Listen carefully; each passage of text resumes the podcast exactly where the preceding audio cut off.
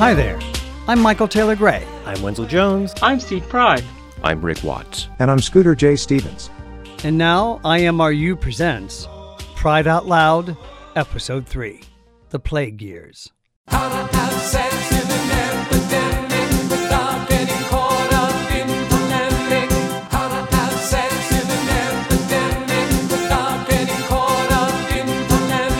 We are gathered together tonight for one purpose to fight back against AIDS, the acquired immune deficiency syndrome. This is not a gay disease. It is not a gay disease. I know that there's some horror stories about people with AIDS who have been disenfranchised of their basic rights. Their, their roommates have kicked them out. They've been served on paper plates. Their families have disowned them. Support the community. Help us deal with the panic because people are panicking. If we withdraw from one another and excoriate one another because of our guilt and our fear, we'll only add joy to the heart of every right wing, Bible thumping homophobe in America. Tonight, we are marching, as are others across America, and we shouldn't have to be. When I asked my doctor what my uh, mortality would be, he didn't have an answer. Tonight, we are pleading for our lives and the future lives of Americans, and we should not have to be. It's very frightening to think. More often than not, I've read that the average lifespan is two years after diagnosis. And I hate to think I'll lose my brother at 24.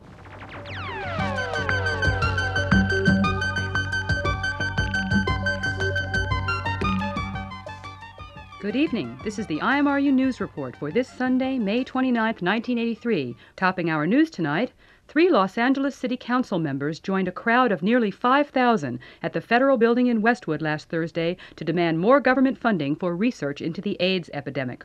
City Council President Joel Wachs spoke out against the myth that AIDS is a concern only to gay men. You don't have to be Jewish to care about someone dying from Tay Sachs disease. And you don't have to be black to care about someone dying from sickle cell anemia. And you don't have to be gay to care about someone dying from AIDS. All it takes is a little human decency. My name's Bill Bader, and I was diagnosed with AIDS last December. The worst part of having this disease for myself, and I think this is true for most other AIDS patients, is not the physical hassles. They're bad. But the worst part is the sense of isolation and the incredible loneliness and the times of indescribable hopelessness in combating this disease. But as I look out tonight and, and talking to people before, all I felt was a sense of faith and hope and a lot of love coming from all you people. And right now, I don't feel any sense of isolation or loneliness, and I don't feel any sense of hopelessness. And it's this kind of concern, the kind that's brought you people here tonight, that makes me able to stand here and say, I know I'm going to win over this disease.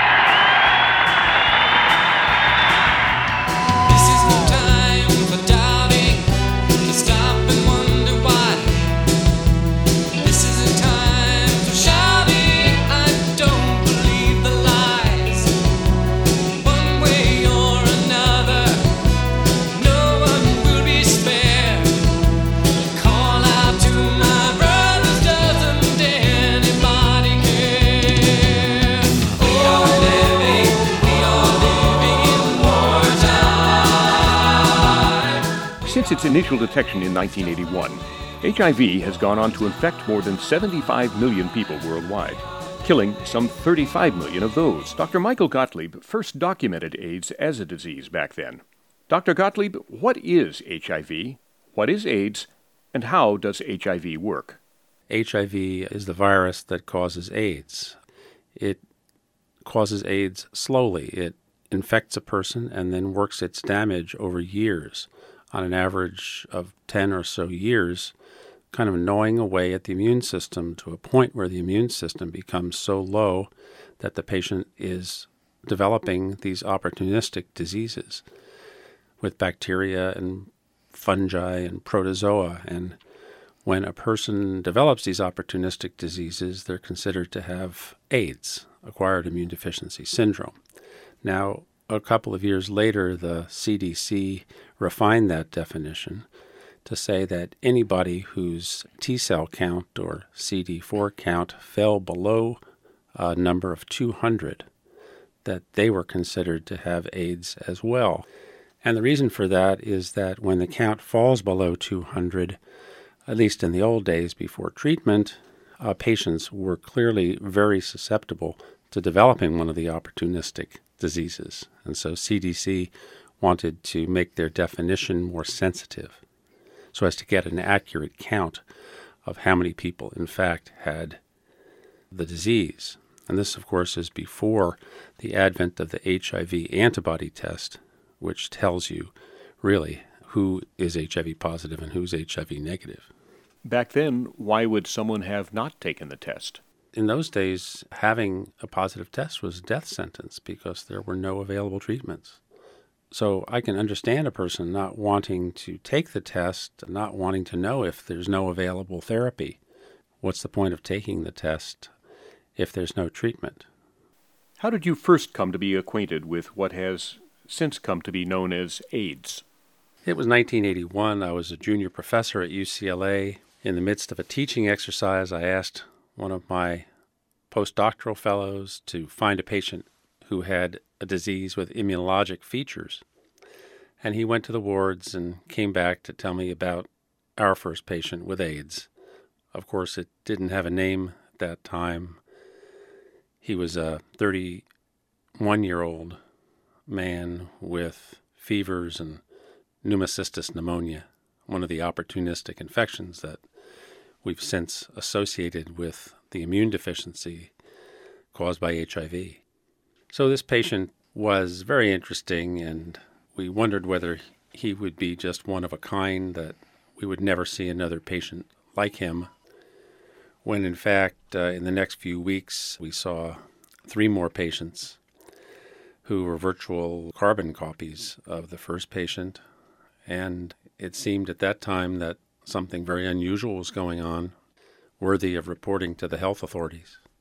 This was not a subtle illness. This was rather severe, dramatic, and life threatening from the get go. And of course, I was concerned and, and worried for their well being. I began to think that this was going to be something very large, but I had no idea that it would be what it's become today worldwide. This was something that wasn't in any textbook. So we looked in the lab right away and with colleagues looked at the immune system under the microscope and found that this patient was deficient in these T cells called helper T cells or CD4 cells. And that seemed to be the basis of the immune deficiency. Something, some unknown event or exposure or toxin or even a virus was attacking this particular arm of the immune system. And there was a lot of speculation at first, with a lot of wild theories as to what was causing this, because our first four patients were all gay men. There was the Popper theory, there was immune system overload, there was African swine fever, there was all sorts of wild stuff. But from the get go, we thought it was a viral disease because there was precedent for other viruses causing at least a transient or temporary immune system depression. And we thought that, in fact, the immune system damage in some of these patients might heal on its own, comparable to what we saw with some other viral diseases, but that wasn't to be the case with HIV. Are there still people out there who think that HIV doesn't cause AIDS? Yeah, there are a few people out there like that. I think there are fewer people like that than there used to be. Because some of the people who, in fact, claimed that, in fact, were HIV positive and wound up dying of AIDS and their children dying of AIDS. So it's kind of difficult to, uh, in those circumstances, to say that their HIV was not the cause of their ultimate immune deficiency and death. And let me just add that the treatments that we've developed that are aimed directly at HIV and at no other virus or dietary issue or any other claim, those treatments have turned around the HIV epidemic here in the United States such that people stopped dying as often as they did in the mid 1990s as a result of the institution and availability of life saving medication directed against HIV specifically. What happened to those first four patients? Well, all those patients died within uh, 9 to 12 months of coming to attention. Again, this was a dramatic illness. They were at the advanced stage of immune system burnout due to HIV. They had essentially no immune system left and fell prey to these opportunistic viruses and bacteria that caused their deaths very quickly. In those early days of the epidemic, when the government wasn't paying attention, the gay community wasn't paying too much attention, but you had all these patients that were coming into you, and there wasn't a lot that you could offer them. How did that feel? Oh, that was awful. That was just awful. We had these AIDS units in various hospitals and Sherman Oaks and at Midway Hospital, and at any time there'd be 20 or 30 patients on a ward, all with AIDS, and it was like a MASH unit. He would patch them up and send them out, and they'd be back weeks or months later with some other horrible infection. And I remember patients very well by name and what they looked like, and just how much I wanted to help them, and uh, powerless to do that in the period of time that was covered in the Dallas Buyers Club movie, when we had so little to offer patients, I still remember patients who we lost uh, because we just didn't have medications. And just how much they wanted to survive and how much we wanted to help them.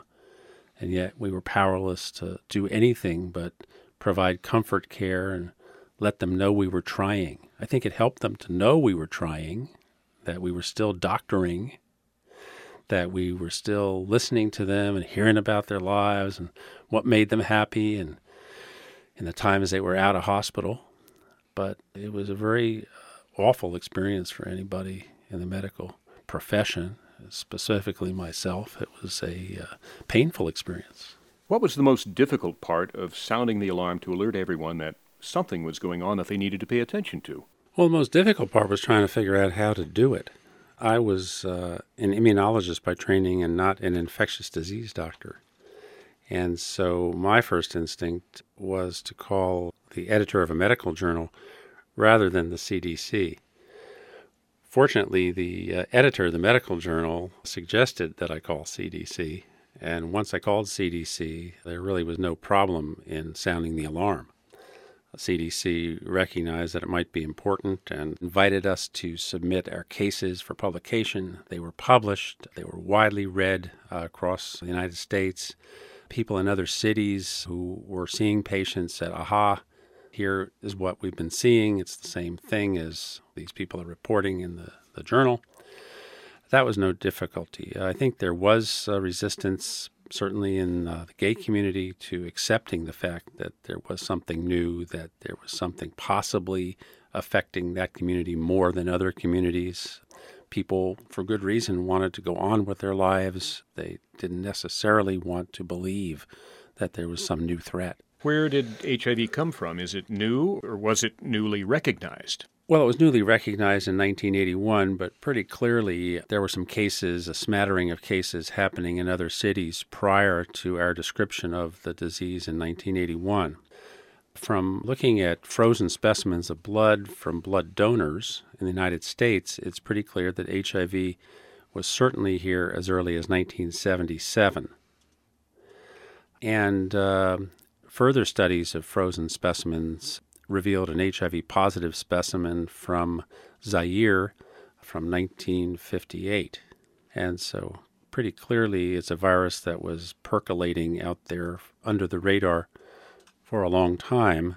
And even further studies uh, date its crossover from the chimp species into humans as early as uh, 1915.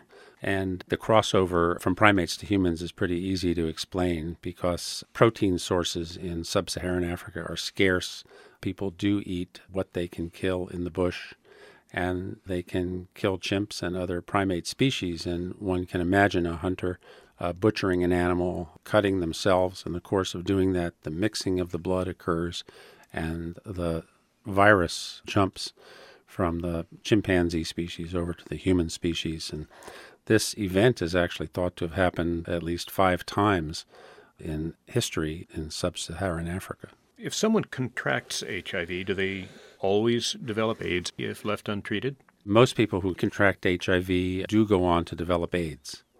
However, there's a small percentage of people who are what we call long term non progressors, where their own immune system seems to contain HIV and work against it, and they're protected from developing the immune system burnout that leads to the opportunistic infections. And those patients are actually very interesting, have been widely studied in terms of what it takes to contain HIV. And that's very relevant to HIV vaccine development to know how certain patients are able to get a handle and squelch the virus.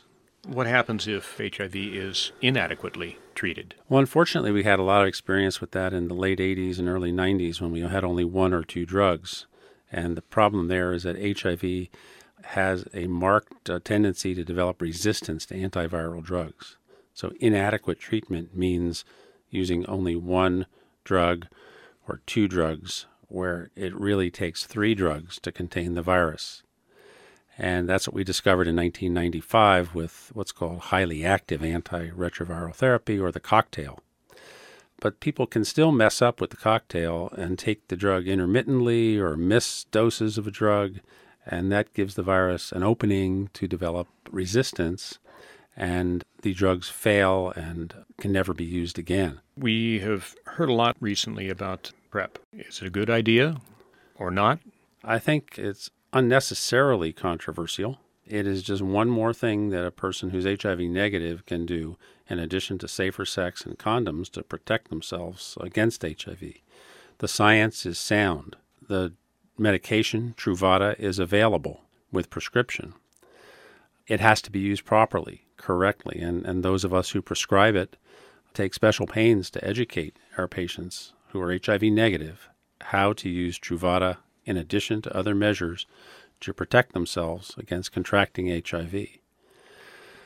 There are people who will not use it according to the instructions, and they are taking some risk. But if they're already not using condoms, and we know that gay men are using condoms perhaps 50% of the time on average, it seems to me that it is an important harm reduction strategy to make Truvada available even to patients who aren't practicing safer sex, as at least an effort to prevent their contracting HIV. Along the lines of needle exchanges for IV drug addicts? Exactly, something that reduces the risk of contracting a disease.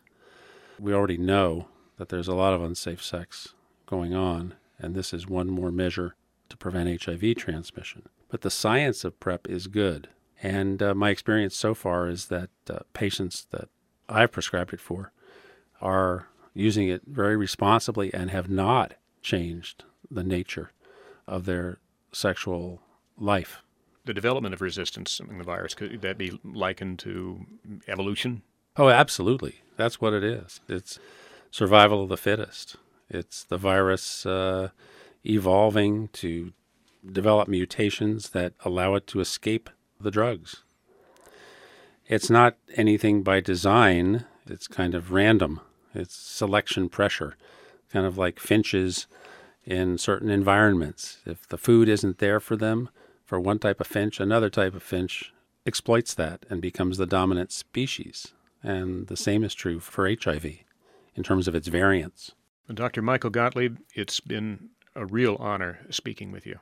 Thank you for all you continue to do. Thank you, Rick. The AIDS Awareness Stamp, coming up now on the Rainbow Minute. On World AIDS Day, December 1st, 1993, The U.S. Postal Service joined the American Association for World Health, the Centers for Disease Control, and the Point of Light Foundation in raising awareness about AIDS. It issued a 29 cent AIDS awareness stamp. Historically, World AIDS Day is an international observance designed to provide education and awareness on issues surrounding HIV/AIDS. The stamp, designed by artist Tom Mann of Warrenton, Virginia, features a red ribbon symbolizing compassion and awareness. The Postal Service issued 25 million booklets of 10 stamps nationwide, with AIDS hotline and referral numbers listed on the booklets. Sheets of 50 stamps were also on sale. Other public health related stamps include ones related to public health, public hospitals, polio, and cancer. The Rainbow Minute is produced by Judd Proctor and Brian Burns and recorded at WRIR in Richmond, Virginia, and read by volunteers like me, Sarah Prescott. Hi, I'm Cleve Jones, and you are listening to IMRU.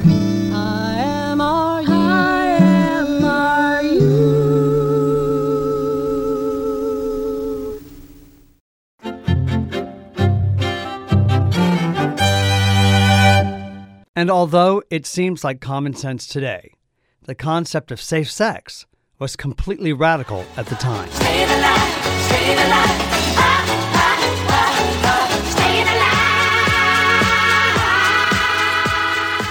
A light bulb went off in my head, and I realized that there was a lot of ways to have pleasure that wouldn't involve any kind of risk for infections. We started having this heated discussion. I mean, Michael said, "Oh, isn't that great? You can whip and beat people without spreading AIDS." But Sonnabend said, "Wait a second. There are ways to have sex that interrupt disease transmission." I remember thinking, "Interrupt disease transmission." I mean, it was visual, it was captivating, and it just completely propelled me.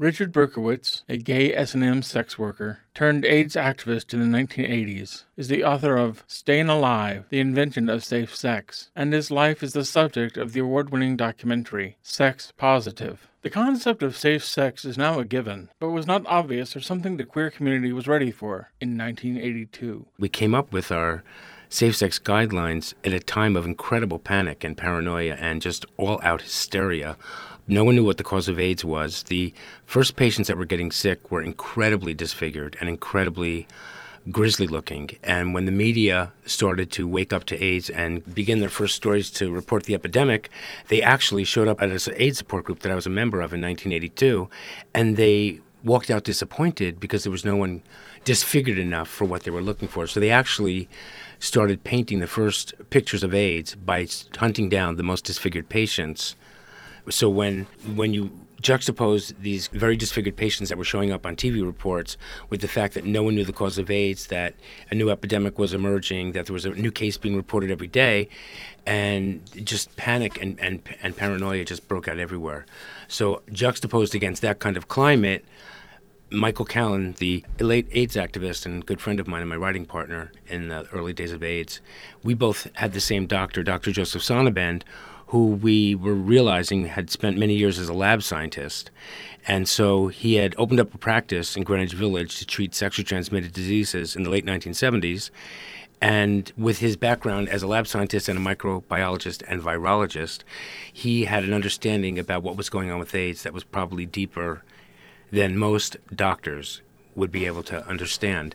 So he kind of realized from the practice he had, which was gay men coming to get treated for STDs on a regular basis, that it was his patients who had a history of anal STDs who were showing immunological abnormalities, but that his patients who had a history of only oral or penile sexually transmitted diseases were not showing immunological abnormalities. He came to realize that the most important thing we could do to curb the spread of AIDS was to protect bottoms, and that meant using a condom. So, in conversations with me and Michael, he was saying, I know there's all this hysteria and panic going on. He said, but I've had 25 years as a lab scientist, and based on what I'm seeing in my practice with patients whose history I know, I don't think there's any reason for panic. I think that basically we need to tell gay men who are sexually anally receptive to use a condom for anal sex, and we can definitely curb the spread of this disease. So Michael and I began writing. Actually, I began writing um, First, we tried to write an article explaining Sonnabend's scientific theories that we didn't necessarily believe that AIDS was a one shot deal, that there were a lot of things that could affect the uh, strength of the immune system, and there were a lot of factors in an urban gay male lifestyle, such as drug use and multiple exposures to certain sexually transmitted viruses and infections, that might well be playing a role in AIDS or at least affect how well you coped once you're infected with HIV. So we wrote the first article, which was called We Know Who We Are. And it was very controversial because it was at the peak of the gay sexual revolution. So the idea that two people that hardly anyone knew of would come out writing an article saying, you know, maybe our lifestyle is fueling or driving what's going on was a really painful pill for sexually active gay men to swallow. And we had it published in the New York Native, and the publisher tacked on a subtitle, Two Gay Men Declare War on Promiscuity, which made the article extremely controversial and kind of made Callen and I pariahs in, in, the gay community. By the time we, we finished writing the article explaining what we thought was going on, that AIDS was more complicated than a single exposure to a possible new virus, we were already coming up with ways to figure out how to have sex safely. But because we were so hated from the first article, when we finished our booklet, How to Have Sex in an Epidemic One Approach, the community hated us so much they didn't really want to deal with us, even though we were offering them a way for gay men to have safe sex and, and in some ways to continue the lifestyle that was killing us by intervening with a technological intervention, i.e., a condom. And it was very, very difficult getting our first uh, guidelines out there. In fact, it took two years after we published How to Have Sex in Epidemic for the first safe sex campaign in New York City to be underway. And that was because of, you know, personality conflicts and political differences. And I think what we've lost by not knowing the early history of how safe sex began is that there really has been no spokesperson representing sexually active gay men. There are a lot of gay men who thought that AIDS would convince sexually active gay men to settle down into more monogamous relationships. And there's always been a sense of being willing to sacrifice the quote unquote sluts by older gay men who wanted gay men to stop living that lifestyle that was not just killing them, but making the community in general look bad. So I think we've really been missing the voice of people who defend promiscuity, people who see it as um, a choice that gay men can and do make, and that there are ways to be sexually active and protect yourself and your partner. And um, I think that's what got written out of history when Callen and I and Sonnabend got written out of history. You know, to have very sexually active gay men speaking to very sexually active gay men, rather than having gay men who wish gay men would settle down to monogamy telling sexually active gay men what to do. Before the plague, who was Richard Berkowitz? I had always wanted to be a filmmaker. I mean, I spent my four years at Rutgers at this, I spent more time at the school newspaper office writing about films with the hope of going to NYU graduate film school. And then my dream came true and I got into film school. But I spent so much money making my films that I needed a one year financial leave of absence to make some money to go back to school. And it was in that time that I stuck my toe in the water of sex work to see if it was possible for me to make enough money to get back to grad school by doing sex work in New York City. Right from the get go, the first few guys that met me were aware that I was kind of a left wing activist, that I was really angry about. I was politically angry about what was going on in the country. I was young and impatient. I wanted the country to accept gay rights overnight. And as Ronald Reagan moved closer and closer to inhabiting the White House, my anger got deeper. And the first few guys that hired me tapped into that anger by wanting me to play the role of an S&M top. And they bought me accoutrements and they taught me what to do and i took to it like a fish to water. It became an outlet a creative outlet actually for the anger that i had in, as an activist that was turning into bitterness and cynicism because of the direction the country was moving in moving towards the right with reagan. So i was taught how to do what i did and i guess i had the raw skills to be good at it because i loved what i did i was responsible in the way i did it it was fascinating to me I certainly made enough money to go back to grad school, but the time to return came and went without my even realizing it because I became so wrapped up in being a successful S&M top for hire. Your background was used to discredit your message. I think, like blacks and Jews, whenever a group that's trying to be admitted into the mainstream of society, I think there's always this acute concern about how we're going to be seen. And I think that was part of the problem that happened when AIDS came along was that people were worried that it was going to be used to deny us our rights. It would be used to push us back further into the closet, which, of course, it did for many years. And I think people were really tortured by how to talk about AIDS in the mainstream media while worrying at the same time about how straight people would react to gay men, that this was bad for our image. But having been a member of the First AIDS Support Group in New York City and watching gay men in their 20s and 30s, you know, wasting away and dying, and believing from the beginning that there was a way to prevent this. Part of the problem that Callen and I had was we were seeing the epidemic from the point of view of people who were dying, a really horrible death. And we didn't care about how it looked to the straight world. We first and foremost wanted to save lives. And I think a lot of people in the community were really upset by how graphic we were and how we were more concerned with saving lives than with protecting an image. And I think a lot of the people who stepped forward in the early days of AIDS as gay community leaders were more concerned about the image because maybe they hadn't seen firsthand what Callen and I were seeing in the first aid support group. So there were a lot of conflicts and there was a lot of political divisions, and it was very difficult to find ways to talk about AIDS in our country, and especially to talk about safe sex because it was very anal centric, and that makes even a lot of gay men uncomfortable. But that's really, I think, the major risk and what we have to grapple with if we want to protect sexually active young people from getting infected. This has been a conversation with Richard Berkowitz, whose contribution to the invention of safe sex has never been aptly credited. I'm Steve Pride. Thanks for listening.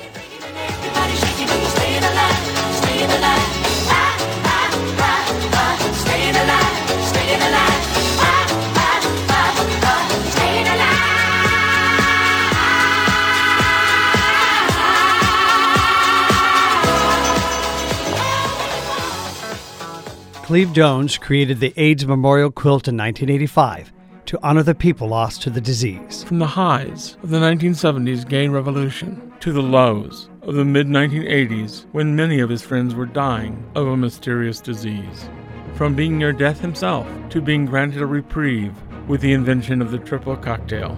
Cleve Jones has experienced the emotional roller coaster of life as a political activist and HIV positive gay man. Hi, this is Cleve Jones. Cleve, your friend and mentor, Harvey Milk, was assassinated right after Thanksgiving in 1978. A dark time. But just a couple years later, things went from bad to worse. Let's talk about the 1980s. Let's talk about AIDS. Well, I first heard about it 30 years ago. I was working in the state assembly as a consultant to the Democratic caucus. I was assigned to the health committee. I didn't know anything about it. So I subscribed to every public health journal that I could find, and one of them was the Morbidity and Mortality Weekly Report, the MMWR, published by the Centers for Disease Control. And uh, 30 years ago, on uh, I think it was June 5th, if I'm not mistaken, 1981, were the first, I think, three paragraphs describing clusters of gay men who were suffering and dying from Kaposi's sarcoma and pneumocystis pneumonia. And I clipped that and put it on my bulletin board. I, I remember thinking when I read it that this was probably really bad news. And then um, I don't remember exactly, but I think within a few weeks, at the most within a couple of months, I got a call from Dr. Marcus Conant, who was a dermatologist at the University of California, San Francisco. And he invited me to come up to the hospital there to see this young man named Simon Guzman, who was in an isolation ward and uh, died the next day. And that was the first, uh, the first one I saw. And by 1985, it seemed that everyone I knew was dead or dying. I try to convey this to young people. I go to campuses all the time and I I try to explain this to them and they don't get it. It's so frustrating. I mean, I think about like when in the 60s when I was little and I would see television programs or hear my parents speak about things that had happened 30 years before. Well, that was the Depression and then World War II. And for a kid growing up in the 60s, hearing about what happened in the 30s, well, it might as well have been the Jurassic period, you know, or the Middle Ages. It was just ancient history. I lived on Castro Street for 10 years before the epidemic, and then I lived there for the first 10 years of the epidemic. And I myself lived with the knowledge that I had the virus for 10 full years before effective treatment started. Um, man, it it was just so hard. And I felt, um, I think we were all just so desperate to, to try to find any way we could to break through the hatefulness and the lies and the hysteria. And I came up with the, the quilt, and um, I think it worked, you know. I think it really did work. I think it really helped a lot. I know it helped. I know it helped a lot of people, not just in our country, but all over the world. It, it put a face where there had only been statistics. Um, it revealed the families we had created, and uh, I think it was really useful. I find it difficult to talk about. I, I, I, just recently had a conversation with the woman who sewed the quilt together. She was the one who did all the work. I got all the credit. but uh, Cindy McMullin, known as Gert to her friends, to this day is still sewing the quilt together and repairing it and keeping it going. And we were talking, and she said, um, You know, we cried every day for 10 years. And when she said that, I thought it was hyperbole at first, but then I, I realized no, uh, we cried every single day for 10 years, and hospitals were filled to overflowing. It's just impossible for the new generation to understand. In another interview, you mentioned being so surrounded by death that you even saw someone die on the street. Yeah, right in front of the Cafe Flore, Market and Noe. He looked like an old man and he collapsed as we got closer. We realized he was someone in his 20s. But I could tell you a story about every building on those first three blocks of Castro Street. I could. This is where Simon died. This is where Billy died. This is where Henry committed suicide. This is where they found Luis, you know, a month after he died because no one was left to check on him. This is where George starved to death because he was too weak to shop and nobody brought him food. I mean, I could just. Uh, it was a very concentrated experience. And the night that I had the idea for the quilt was in uh, mid November of 1985, and the headline in the San Francisco Chronicle that day, I was out putting up flyers reminding people of the annual candlelight tribute to Harvey Milk and George Moscone on November 27th. And there was a headline in the paper. We had stopped at the corner of Castro and Market to get a slice of pizza, and we're picking up the newspaper, and the headline said, A thousand San Franciscans dead from AIDS. Well, if you stand at Castro and Market and look three blocks east, three blocks west, three blocks north, and three blocks south, those first thousand who died all lived in that square. And there was no evidence. Beautifully restored Victorians, cafes, clubs, restaurants. You smell coffee and food, you hear music and laughter, but no evidence. I remember just getting kind of enraged and saying to my buddy, you know, I wish if, if you if you gave me a bulldozer right now, I'd knock down these buildings. And maybe if people walked by here and saw a meadow with a thousand corpses rotting in the sun, they'd get what was happening. And if they were humans, they'd respond. They'd be compelled to. But it was like this invisible thing and no response and Reagan, you know, not even saying the word aloud. I think the estimate is that in my little neighborhood, which is really six blocks, we were losing about between 1,500 and 2,000 a year. And most abandoned, of course, by their families, their biological families. Not always, but mostly. I think we're all grateful that we're not reminded of it every day by watching people we love die, but we ought to be thinking about it every day because there are young people being infected every day. Anyone who's infected needs to get treatment immediately before their immune system collapses and before they transmit it to other people. This has been a conversation with innovator, educator, activist, friend, Cleve Jones. I'm Steve Pride. Thanks for listening. Is it over yet?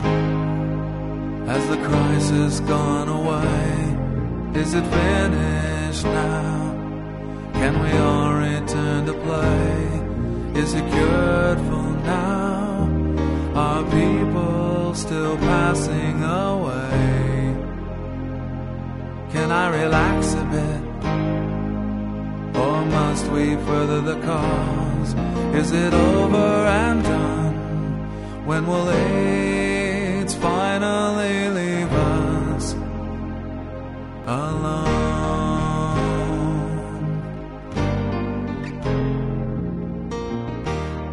Don't go away. We'll be right back after this quick break. Larry Kramer, pioneer AIDS activist, coming up now on the Rainbow Minute. Larry Kramer was born in Connecticut in 1935. He earned his degree from Yale and became a writer in the entertainment industry. Through his later writings, he sounded the alarm about the AIDS epidemic. He bluntly warned gays against a life of excess and wrote scathing criticism of the government's inaction to the crisis. In 1982, Kramer helped form a group called the Gay Men's Health Crisis to help combat the AIDS epidemic. He also helped form the AIDS Coalition to Unleash Power, known as ACT UP. Through its demonstrations, ACT UP garnered widespread media coverage, influencing drug companies to ramp up the development of new AIDS treatments. Kramer discovered he himself was HIV positive in 1988. He responded by writing a play based loosely on his life journey. That journey reveals a man with a dogged determination to fight AIDS with political change. The Rainbow Minute is produced by Judd Proctor and Brian Burns and recorded in the studios of WRIR in Richmond, Virginia, and read by volunteers like me, Tom Miller. Hello, I'm Armistead Maupin, author of Tales of the City, and you are listening to IMRU Radio Magazine. IMRU.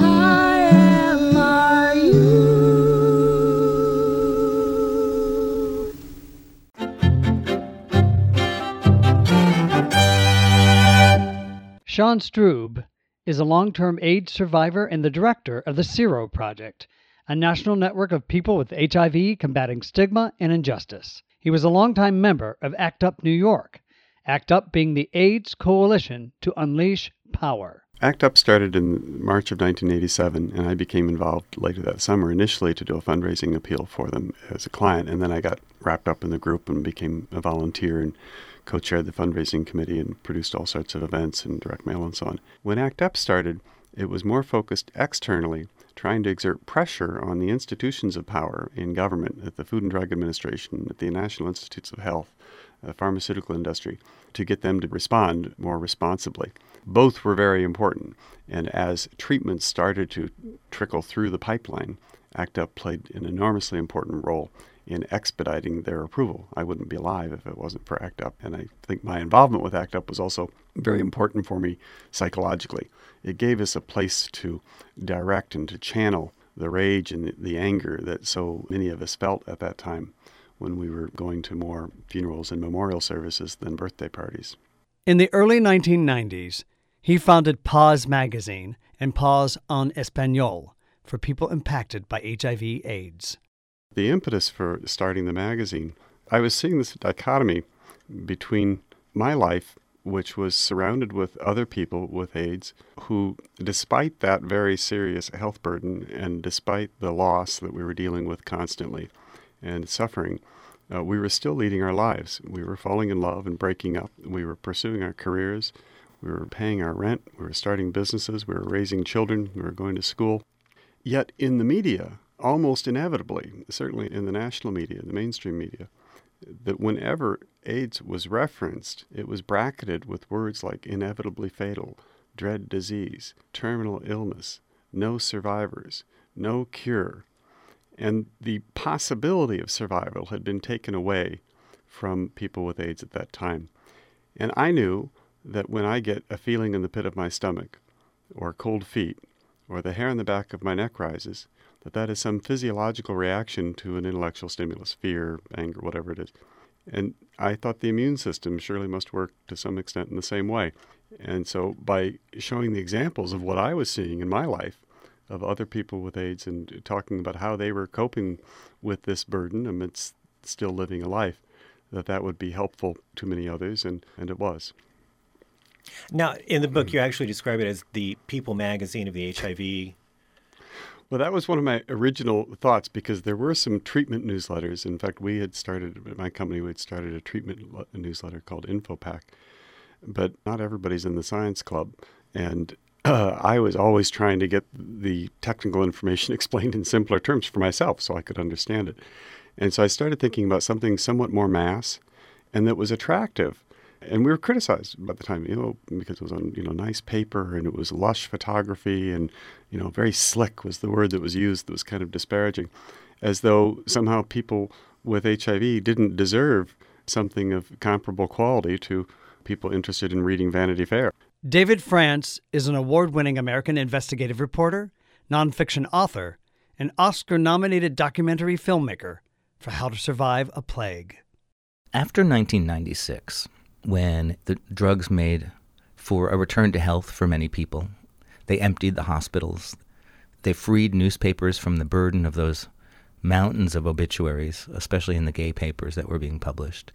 And one by one, we all charted a course forward away from those years. And many of us did it by bearing the injury from then, the traumas, the grief that because the bombs were dropping so quickly, we didn't have time to exercise at the time. And try to find the ordinary life that we were working so hard to have rights to live.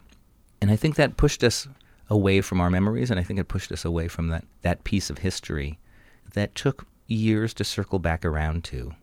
It's been 15 years now, 16 years since since then, and I think there's something about that interval that allows us to look back and see the darkness, but also to see the brilliance of what happened, you know, as kind of soldiers in the trench together, and to see what the lessons of AIDS are and how we learned them. That's what brought me back to ACT UP and those demonstrators and how they did what they did. The tools they used, which were humor and ridicule, as well as fierce intellects and, and a really profound will to live. And that really drove us to 96 and forward. So I think when you look back, you realize now, with the benefit of this time past, that a lot of good came out of those years. And I think we're ready to look at that and understand that. The current generation is hungry for heroes and hungry for evidence that change can happen and that ordinary people can bring it on. And that's what I've discovered. You know, the first phase of rolling a film out like this is to go from festival to festival. And it was like a hand to hand retail of this story. I met my audiences and I saw the readiness in the eyes of the people 20 years old, 25 years old. The surprise about this story that there was this massive grassroots, clever movement that produced so much about which we know nothing. And what people see when, when they look at those old actions and the, the activists from those days is how young they were. At least two of the characters in the film, main characters, were teenagers. We watched them taking on Nobel Prize winners with the confidence of the knowledge that they had established and built up among themselves about science and really engaging experts as experts and joining them as partners in this research endeavor. I mean, these were people who revolutionized everything about healthcare in America, from the, the, way doctors and patients interact to the way drugs are researched and regulated and marketed. They did it all in their 20s. I mean, and you can see how young they are and how fresh they are and how, how motivated they are to make those changes. Fundamental change. For example, the structure of the NIH, National Institutes of Health, multiple institutes all operating under the single banner, was so dysfunctional at the onset of the epidemic that it really needed to be rethought top to bottom. Who did that rethinking?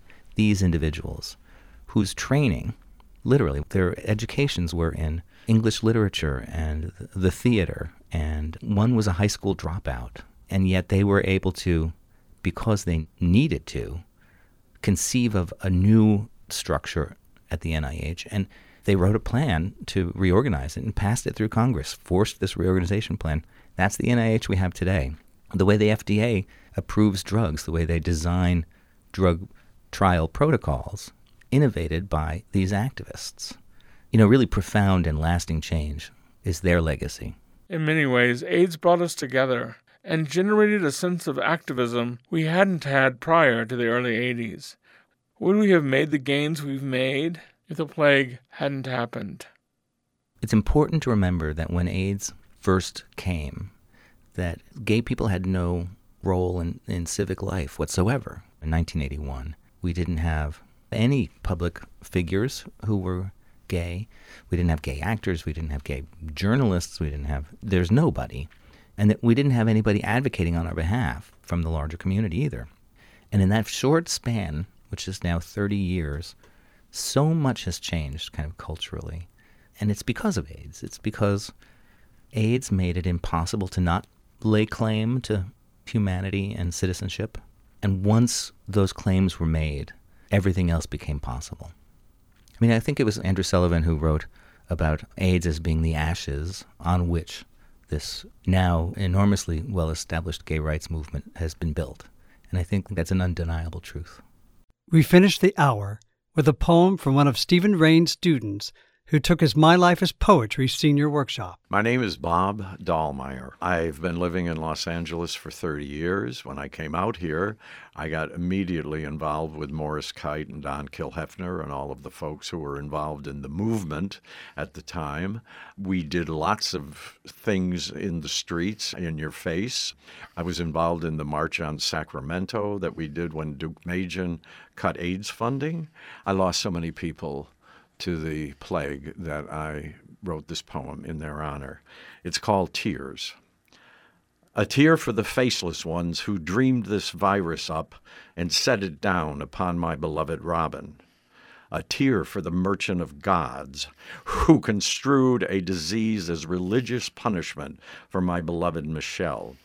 A tear for the politicians who gave scant lip service and finally filibustered my beloved Dieter a tear for the caretakers who cuddle and cradle and clean up after my beloved Ivar, a tear for our cloth graveyard.